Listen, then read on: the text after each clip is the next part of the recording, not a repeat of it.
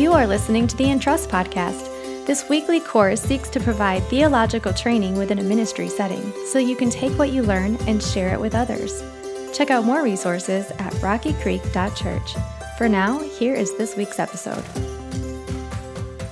Thank you so much, Travis, and it is good to see you all tonight. I appreciate the opportunity to come. Uh, we're going to be really informal tonight, uh, but we're going to deal with a topic that is of critical importance when we talk about taking the gospel to the nations, when we talk about cross cultural ministry, sharing the gospel of Jesus Christ with someone who is from a different culture.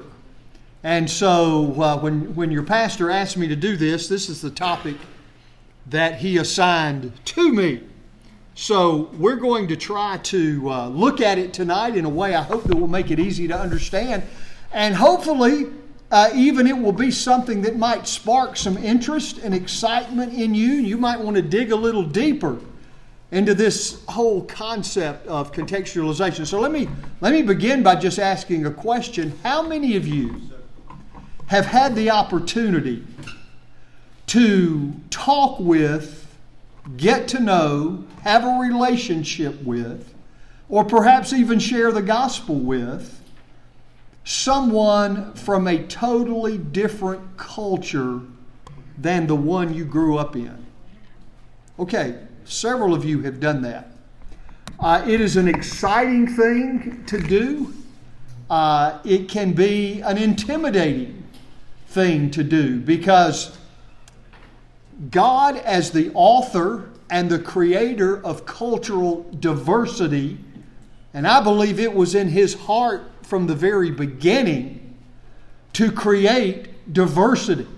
We see it all in creation. We look at the seven day, uh, the six days of creation, and we see all that He created, the different uh, types of animal life, the, the, the different kinds of geography, at the Tower of Babel uh, when mankind had decided they were not going to obey God and what many have called the cultural mandate when God said, I want you to multiply and fill the earth and subdue it.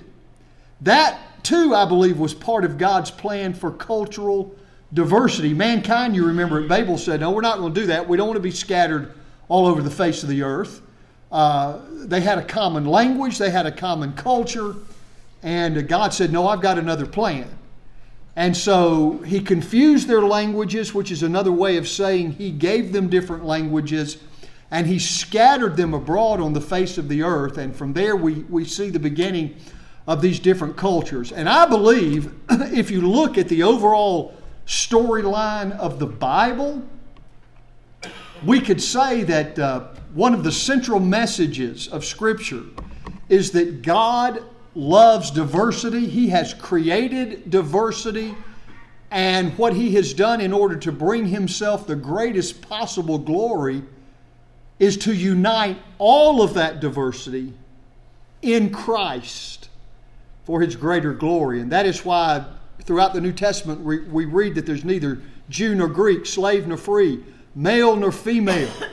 Uh, all of the diversity in our world, which God created and is part of His great plan, one day, and He is in the process now of uniting all that diversity in Christ for His greater glory. I'll tell you one of the things that uh, I've had the privilege of being a part of on more than one occasion, and, and I'm guessing probably some of you have too.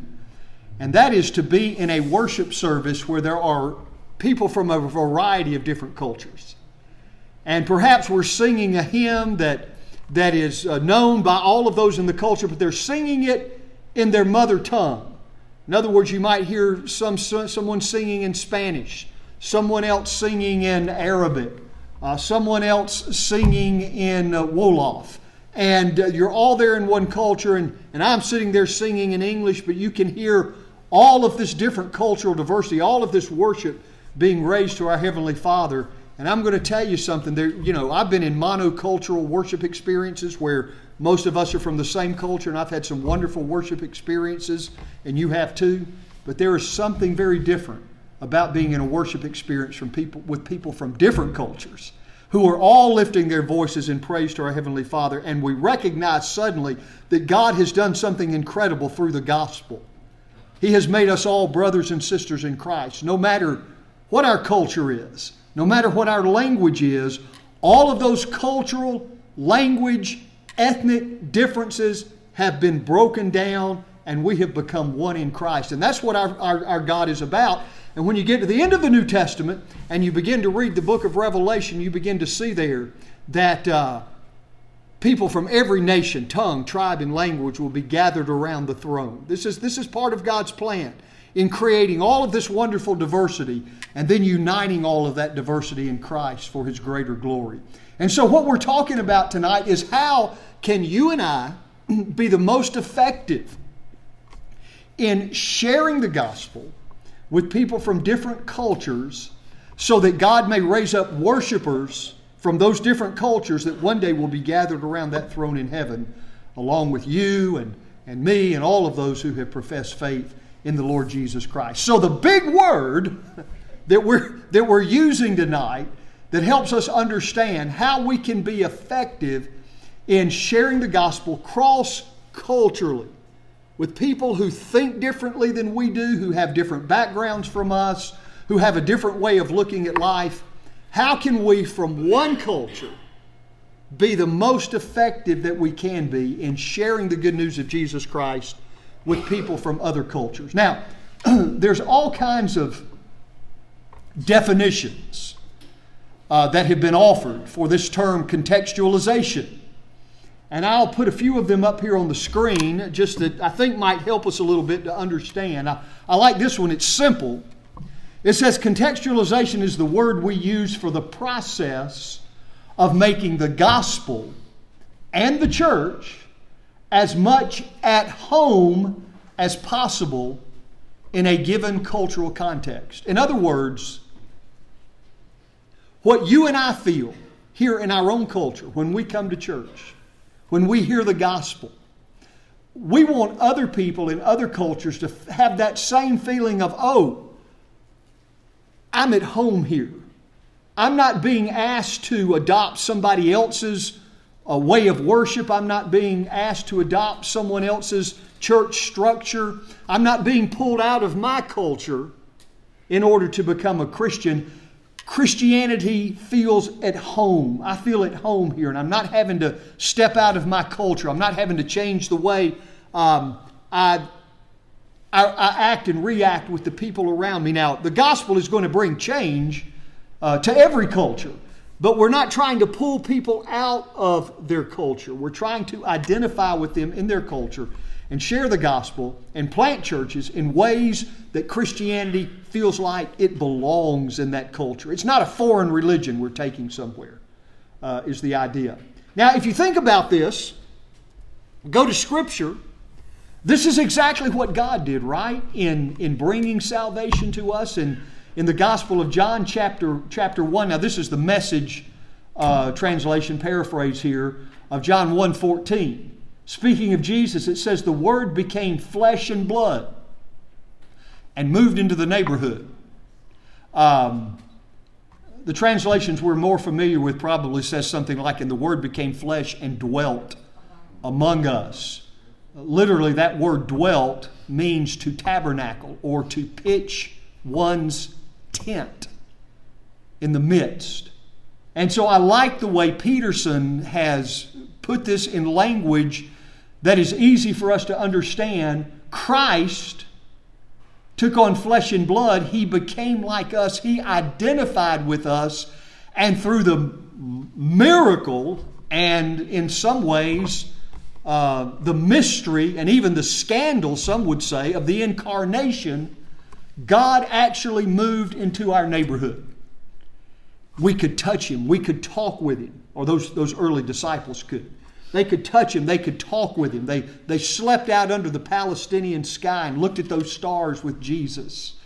Um, scripture says Jesus became weary. We know that he wept over the lostness of the people around him. He was moved and he wept at the death of his friend Lazarus, and he knew hunger And he certainly knew pain and rejection, and betrayal, all of those things. That's why the writer of Hebrews says, in the person of Christ, what? We have a great high priest who is able to sympathize with us in all things. Why?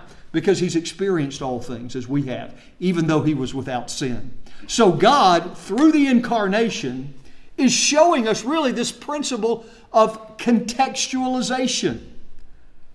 How he could best identify with us and make the message of salvation through Christ in that first century Jewish Palestinian context something that the people could understand and relate to. And so, in, in the very sending of Christ, we see this. But before we really look at contextualization, we need to understand what we're talking about when we talk about culture. Uh, there are all kinds of different cultures in the world. Let me, let me just uh, do some give and take here if you want to. Uh, somebody just, I'm not, I'm not looking for a specific answer. We're not in a classroom. This isn't a test. This is just, uh, I'd just like to hear your thoughts. When you hear the word culture, what do you think of? Anybody want to venture a, an idea of what you think culture is when you hear that word? An ethnic group. Food. Food. F- food is a big part of culture. It certainly is. Environment. Environment, yes. Good. You guys need to be standing here and I'm just let me be sit out, sitting out there. What else? Beliefs and ideas. Is that what? Yes, exactly. Lifestyles. I'm sorry? Lifestyles. Lifestyle. Yeah. You find in yogurt. Culture, something you find in yogurt. Oh, okay, yes. Well, you know, that's really interesting that you would say that because uh, that is another definition of culture. You know, we're thinking about a, a, a, culture of bacteria or something there in yogurt. But you know, you also hear people say things like, uh, well, he's a cultured person. And, and when we hear that, we think refined and, you know, proper and all of that. You know, we're, we're, we're good cultured people. But when we talk about culture missiologically, uh, when we're talking about communicating the gospel, planting churches, seeing people from different languages and tribes and peoples and nations coming to Christ, then we have to take seriously the cultural context of the people we're talking to and sharing the gospel with. And I hope you hear in the word cultural context the word contextualization. It's just another way of saying we're taking someone's culture seriously. We're trying to understand the impact and the imprint that that person's culture has had on him or her. And let me tell you something in case you don't know it. You have been incredibly impacted and imprinted by Western culture. You just don't realize it as much until you find yourself in another culture. And then you begin to realize, whoa, there's some big differences here in the way I think and the way they think, the way they look at things and the way I look at things, what they do and what I do, what I think's right and what they think's right. And so that's culture. Yes, absolutely. Let me give you a definition here. And all of these terms here are important. Culture is the integrated system of learned, and that's a key word, learned patterns of behavior, values, beliefs, products, and institutions characteristic of a society. So you grew up learning the culture that you grew up in, whatever it, whatever it was. And there may be some folks here tonight who grew up in another culture. I don't know. But most of us basically, I'm going to assume, grew up here in the United States, probably in the southern part of the United States, maybe Maybe some of us grew up in other places, and there are different cultures even here in the United States, right? Geographically, there's Southern culture that, that I grew up in. There's Northern culture, which I have had uh, quite a bit of experience being in. It's very different. There's a Midwestern type culture. There's a West Coast culture. There's a New England culture. There, there's just there are differences in culture geographically, even within our own um, United States, and it impacts the way we look at life. It impacts the things we do, the way we talk, the foods that we eat. So it is a learned, integrated system. All of these things go together, but you learn it. So you, you don't realize growing up how strongly you have been culturally imprinted by the culture you grew up in. So there are cultures, uh, ethnic cultures, there are also organizational cultures. There is a church culture, right? Um, most of us are comfortable here in this culture. We've grown up in it, or, you know, we came to Christ at some point. We've gotten used to it. We've learned what church is about. But if I were to go out here on the street and just grab somebody off the street who had never been in church, didn't know anything uh, about Christianity much, and brought them in here, they'd be they'd be lost. They well, in more ways than one, right? But they would they uh, psychologically and emotionally they wouldn't know what am I supposed to do. And when I talk to people who aren't believers, sometimes you know some of the things they'll ask if, if they're invited to church. Well, I don't know. I, I don't. I don't have I don't I don't have clothes. You know, we have to say, well, it's not about clothes, you know, or I don't know all about the Bible. That's okay. You know, they they're just they don't know anything about church culture. Uh, and they're generational cultures, right? Uh, I work on the campus of North Greenville University. And I'm always dealing with these emerging generations. Let me tell you, they think differently uh, in, in many different ways than, than my generation, some of your generation. So there's all kinds of cultural differences, not just ethnic, organizational cultures, they're uh, again generational cultures. But it is this integrated system of learned pa- patterns of behavior, our values, beliefs, products, and institutions that are characteristic of society. We don't have time tonight, but we could you know, we could talk about Southern culture and just ask you, tell me some things about Southern culture. And we talked about certain kind of foods, certain kind of dress, um, you know, certain kind of work, all that kind of stuff. We, we could talk about characteristic of the Deep South culture that may not be true of New England or the West Coast or somewhere else. But we've, we've been imprinted by these things. So a person's culture, your culture, my culture, shapes the way we look at life the way we understand life. And again, you don't really understand how powerfully you've been shaped by your own culture until you find yourself in another culture. And then you begin making comparisons. And you begin to realize, hey, I don't, I don't like that. I don't understand that. Um, and it gives you some insight into your own culture. And we tend to make judgments about other cultures. We compare them to our own. Um, my son, uh, oldest son, David, uh, served as a missionary uh, in a couple of different places, but his last place of service was Ireland. And so I went to visit him there uh, in Ireland. And you know, in Ireland, as in England, they, draw, they drive on the wrong side of the road. You know that, right? Um, I came to realize no, it's not right. They don't drive on the wrong side of the road, they just drive on a different side of the road, right? It's not wrong, it's just different. I didn't like it. I would have been scared to death to drive. In fact, my son had an accident there until he got accustomed to it. But we tend to make judgments. Now, that's just a simple uh, example, but we tend to make judgments about people and about people's culture because we compare their culture to our culture and we say, well, that's wrong. And sometimes it may be wrong. We have to hold Scripture up to everything. Every culture is subject to Scripture, which is supercultural, which transcends culture. And there's certain things that are right and wrong no matter what culture you're in. But we tend to make snap judgments about other cultures because that's not the way we do it. And so we, we will say, well, that's wrong or that's uncomfortable or whatever. Um, so culture is sort of like the lens that we look through that gives meaning to life, that enables us to interpret reality. That's something called worldview. Now, this is important. Culture is a total way of life.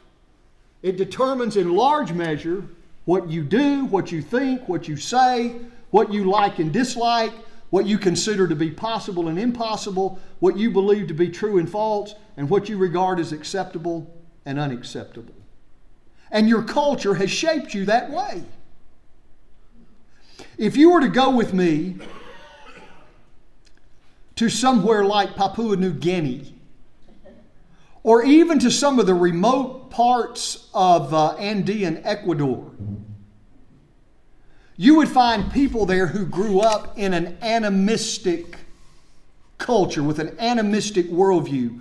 They, they believe in the power of ancestors and spirits um, and black magic, and they're shamans and witch doctors and all of those things.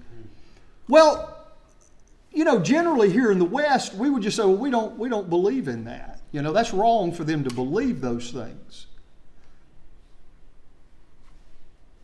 I would point you to the fact that Scripture has an awful lot to say about spirits and demons and those who practice sorcery and black magic. There are many instances of that.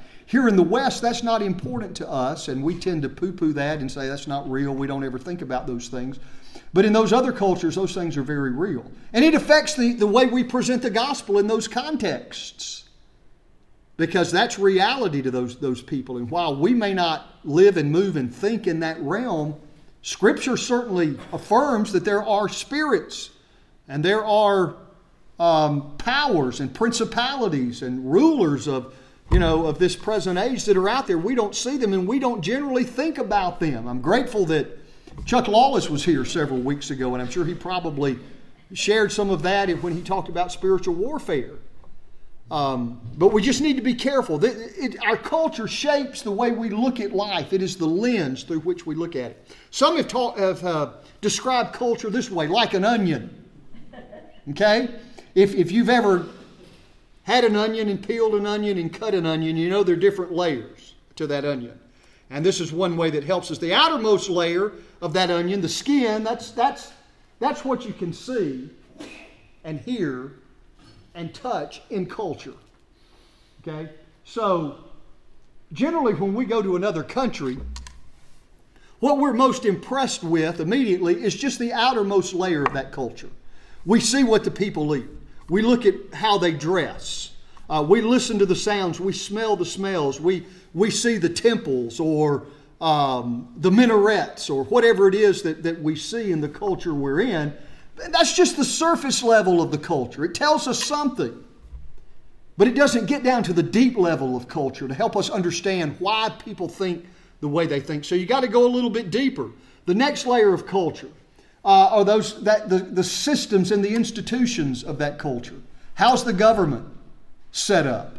How is religion work itself out? What's the education system like in those places, and why do they do it the way they do it? What are the institutions and the systems of that culture. That helps us get a little bit deeper. Why do they do those things that they do? And then those systems and institutions generally produce the things that we can see, here and touch. So you're going a little bit deeper there. And then finally, you get down to the core of a culture. That's, that's, a, that's a culture's most basic values and beliefs. That's its worldview. That's, that's, that's what interprets what is real, what's, what's right, what's wrong in that culture. And then that that determines the kind of institutions and systems, and those institutions and systems then result in the surface level part of culture that we can see, hear, and touch. So, a lot more we could say about culture, but we need to understand what it is and how important it is, and why then contextualization becomes very, very important. Let me give you another definition here of contextualization it is the attempt to communicate the person the works, the Word, and the will of God in a way that is faithful to Scripture, faithful to God's revelation, but that is also meaningful to the respondents, that is, the people we're sharing the gospel with. It's meaningful to them in their respective culture and existential reality or context. In other words, um, why is the gospel good news for that people? How does it speak to their most deep felt needs? So, we're communicating who God is, who Christ is, what Scripture teaches, what God expects, but we're communicating it in a way that uh, it's not alien, it's not strange, it speaks to the deepest needs of the people there in that particular cultural context, and it meets the existential needs that they have in the world that they live in. Now, I'm going to put up a series of, of, of data points here. And I want you to look at it. I, and I, I, I, hope this will be illustrative to help us see how worldview shapes the way we see things. Okay? So I'm going to put some data points up here, and then you can volunteer, whoever wants to go first, and tell me what you see. Star. That's what I saw. That's what you saw, star. All right, let me put it back up there again. See anything else? Now, see, we've been imprinted now with that star. It's kind of hard to see something else. How about this? A couple of pentagons there. That's certainly possible interpretation of the data. Anything else? Anybody see this? Is that possible? Sure. None of those things are wrong. Most of us, most of us immediately see the star. At least I did, and that's that's what that's what came out first. So we and, and once we see the star, it's hard to see anything else. We've grown up hearing the gospel presented to us in a certain way. And if we have time tonight, we'll dig a little bit into that. By the time, by the way, what time are we supposed to wrap up? Seven? Yeah. So uh, ain't going to happen tonight that we'll get to all of this. But um, anyway, once we're imprinted with that, it's very hard for us to see other possibilities of how the gospel can maybe perhaps be more effectively communicated. So again, one more one more thing here, contextual is a couple of contextualization attempts to communicate the gospel in word and deed and to establish the church in ways that make sense to the people within their local cultural context, presenting Christianity in such a way that it meets people's deepest needs and penetrates their worldview, thus allowing them to follow Christ and remain within their own culture. In other words, we're not asking them to become Southern Baptists in Ghana. No, we're asking them to become Ghanese Christians um, in, in, in what we do when we share. We, we allow them uh, to hear the gospel in a culturally appropriate way and respond to it in culturally appropriate ways. Here again, last, last one. The translation of the unchanging content of the gospel of the kingdom into both verbal and visible form that is meaningful to people in their separate culture and within their particular existential situations. It makes the gospel good news by answering the questions people are asking within their specific cultural context. I'm going to give you an example. I mentioned Papua New Guinea a minute ago, and there's, there's some marvelous stories there that came, came out of uh, the ministry of Don Richardson there. Uh, there's a movie been made or documentary, also a book called Peace Child, which really powerfully illustrates this. But anyway, a lot of tribal peoples, not just in places like New Guinea, but in, in sub Saharan Africa and other places, are animistic and I can tell you, those people aren't worried so much about how they're going to get to heaven. That's not the question they're asking. The question they're asking is how can I get through each day right here on earth? Because I'm having to placate all of these spirits. I'm having to make sure that my ancestors are being honored. They live in fear of these spirits and these ancestors, and they don't know how to navigate through life with that. So they make sacrifices, they make offerings. Um, they sometimes do self harm. Why? Because they're wanting to prove to these ancestors and these spirits that. Um, uh, they're wanting to please them so that they will bless their crops and bless their family with health and make sure that their animals reproduce and all of those kinds of things. And so, probably the best way to present the gospel to a tribal animist is not to begin with the question that I grew up learning uh, in my early presentations of the gospel. If you were to stand before God today and He were to ask you, Why should I let you into my heaven? what would you say? you're, you're answering a question they're not answering. I mean, they're not even asking. They're not asking the question about eternity. They're consumed with what's happening to them right now. So, a better way to share the gospel with a tribal animist who lives in fear of these spirits is to present Jesus Christ as the one who has power over, over every other, other power in the world. And there are multiple examples in the New Testament of Jesus casting out demons. Uh, the Gadarene demoniac comes to mind. All kinds of other, other things in the Old Testament and New Testament where this is an entry point to the people. And it's probably not best to start by talking about what terrible sinners they are and they need to have their sins forgiven. You've got to get to that eventually, but that's not the best place to start. You want to start by answering the questions they're asking, dealing with the deepest needs of their hearts in that particular culture. Now, mm, got way too much here to deal with. Um, you, you got a piece of paper there with a story on it about the monkeys and the fish. I want you to take just a minute and read. I tell you what, let's do this because I think it'll. I don't want to insult you tonight and, and, and make you think I don't think you know how to read because I know you do. But in order to speed through this, you just follow along and let me read it out loud, okay? And then I'm going to ask you some questions about it. This is the story. It's an old Tanzanian folk tale. Reads like this The rainy season that year had been the strongest ever, and the river had broken its banks. There were floods everywhere, and the animals were all running up into the hills. The floods came so fast that many drowned, except the lucky monkeys who used their proverbial agility to climb up into the treetops. They looked down on the surface of the water where the fish were swimming and gracefully jumping out of the water as if they were the only ones enjoying the devastating flood. One of the monkeys saw the fish and shouted to his companion, Look down, my friend, look at those poor creatures, they're going to drown. Do you see how they struggle in the water? Yes, said the other monkey. What a pity. Probably they were late in escaping to the hills because they seem to have no legs. How can we save them? I think we must do something. Let's go close to the edge of the flood where the water's not deep enough to cover us and we can help get them out.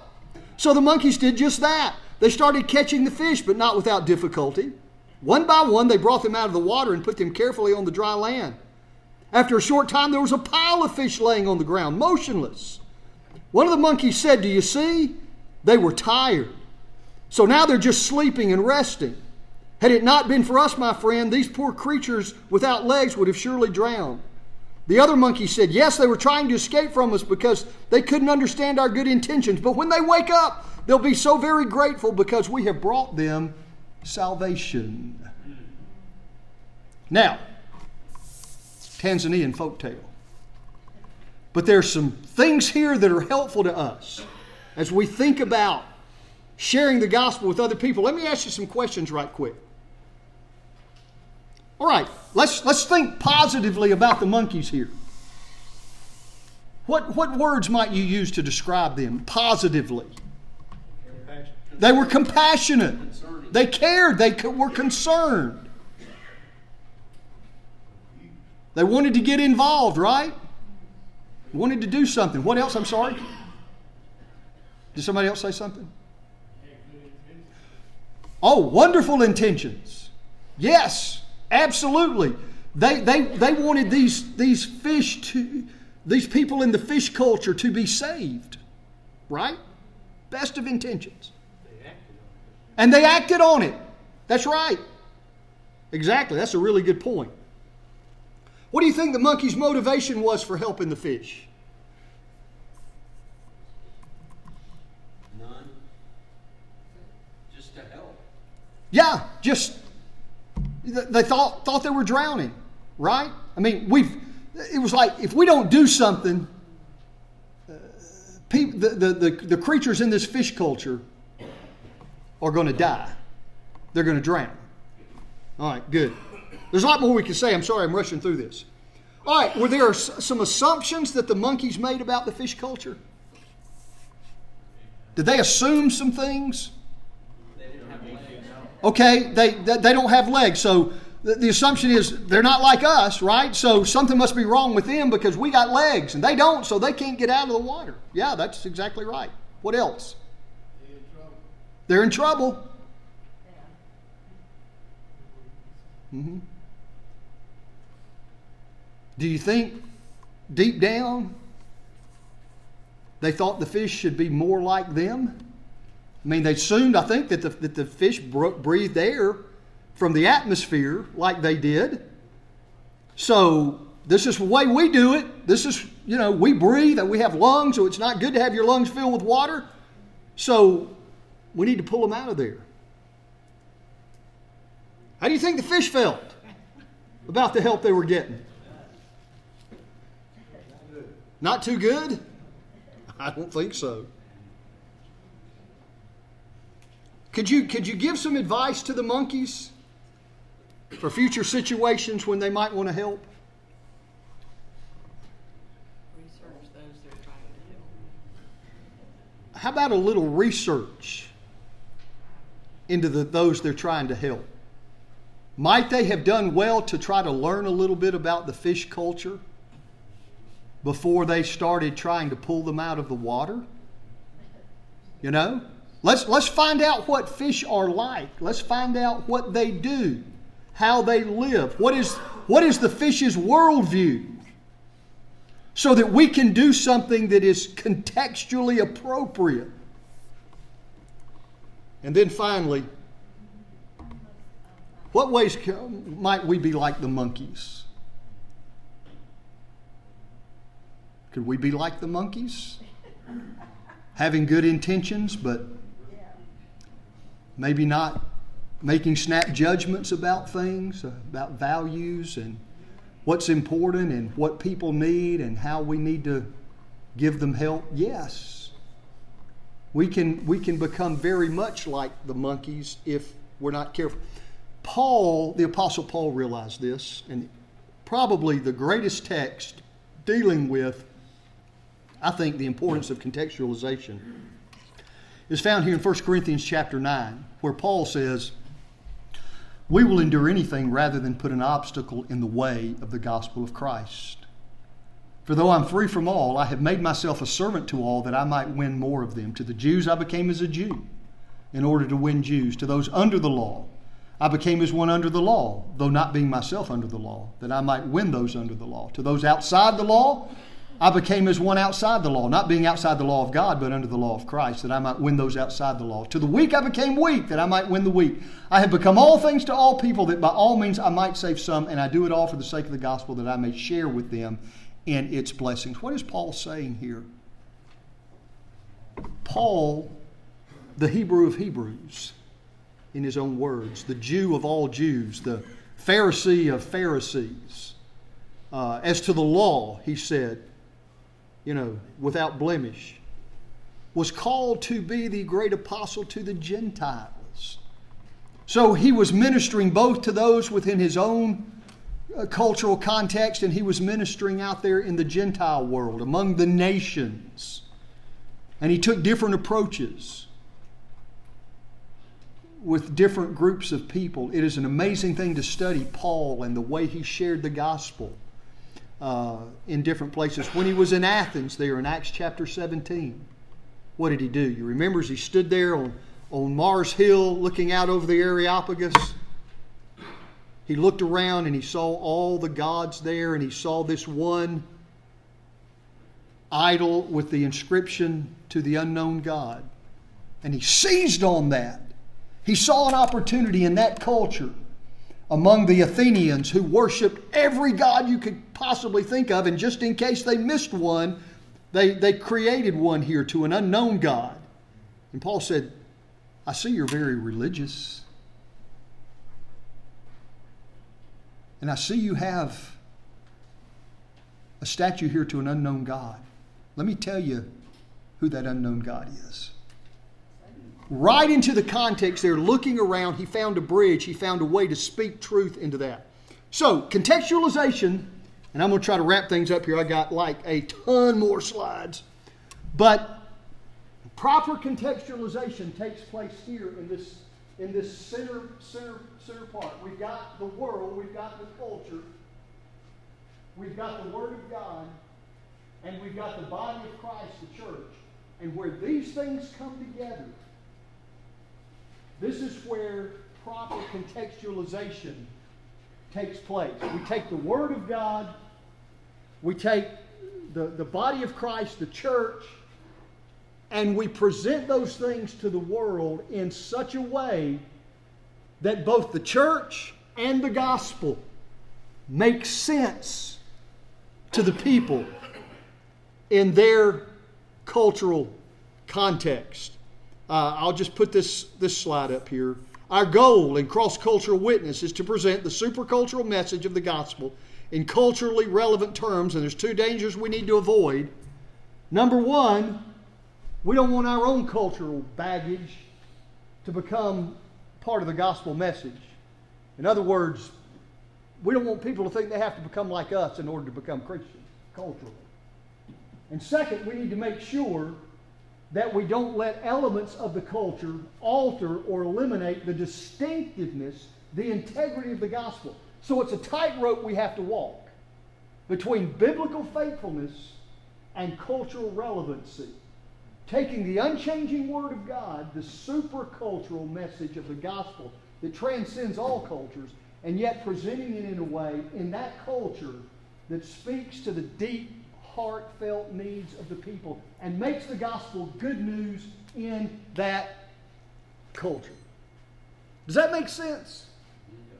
All right. Um, I'll try to get Pastor Travis some uh, some additional notes or PowerPoints because if we had time, we wanted to look at some different different worldviews and help you see uh, maybe ways to present the gospel more effectively uh, in these different worldview settings.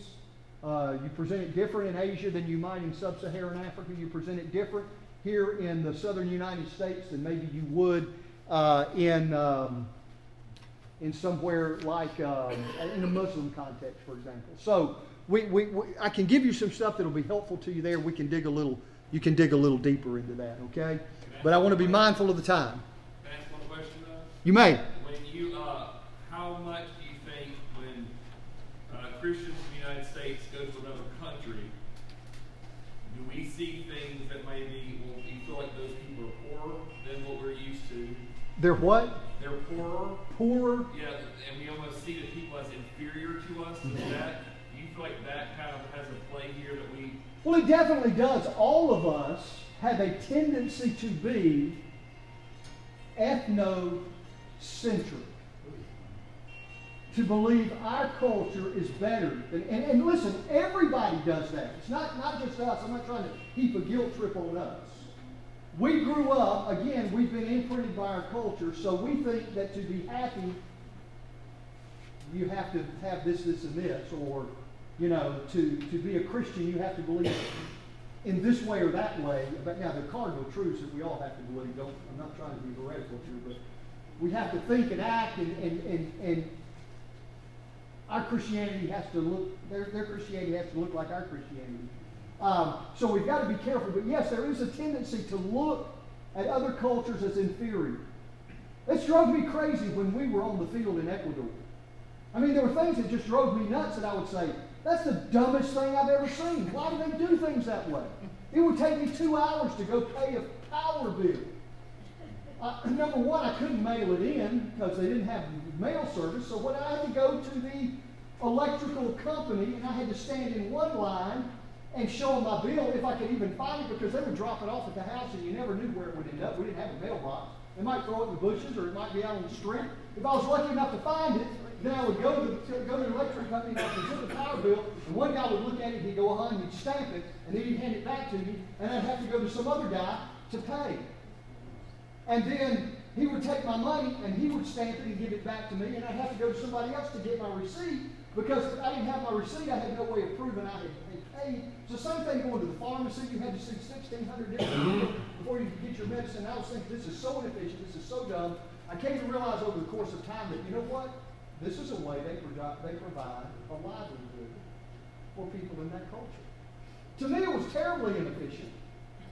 Uh, I would have never done it that way. It was wrong, but when I came to understand, wait a minute, there, there, there are four or five people that have jobs here because of this. Yes, it requires a little bit more time for me and a little bit of aggravation there from having to go through all that stuff. It wasn't wrong, it was just different. But yes, our ethnocentric view causes us to look at the way other people do things, the, the things, other, you know, things people eat or the, the way they dress or things that they do, and make judgments like that, Travis, and think, man, they're they're they're poor, they're they're uh, you know, they're just they're inferior. Uh, and, and we make those judgments all the time. Even in our own culture, we make judgments about people who are different from us, right? So yeah, absolutely. So it's a danger, and we have to we have to ask God to help us to jettison our own cultural baggage, recognize what the essentials of the gospel are, and not try to force other people to do it the way we do it. Their way may be different, and you know what? It may be better. We need to learn from other cultures. You know, uh, here in the United States, we are we are so driven by the clock, driven by time, efficient, efficient, efficient, and as a result of that, a lot of times relationships suffer. In other cultures that aren't as driven by the clock, used to drive me crazy too. We'd have a meeting scheduled for 4 o'clock. I'd show up at 4 o'clock. Nobody even think about coming till, till 4.45, maybe 5 o'clock. But if they ran into somebody, that relationship was more important than being on time to a meeting. Can I learn something from that? Absolutely. Can they learn something from me? Absolutely. But their way's not wrong, it's just different. They place a higher value on relationships than they do on efficiency.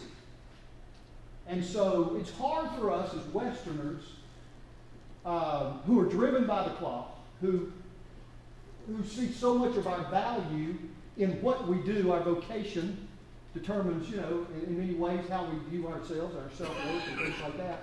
And so other places just aren't like that. And it'll drive you crazy in a culture that's relationship focused rather than time driven. But we can learn something from that. And we need to learn from that in many instances. Any other question? That was a good one. Hope I answered it. All right, folks, thank you so much. I'm going to be respectful of your time.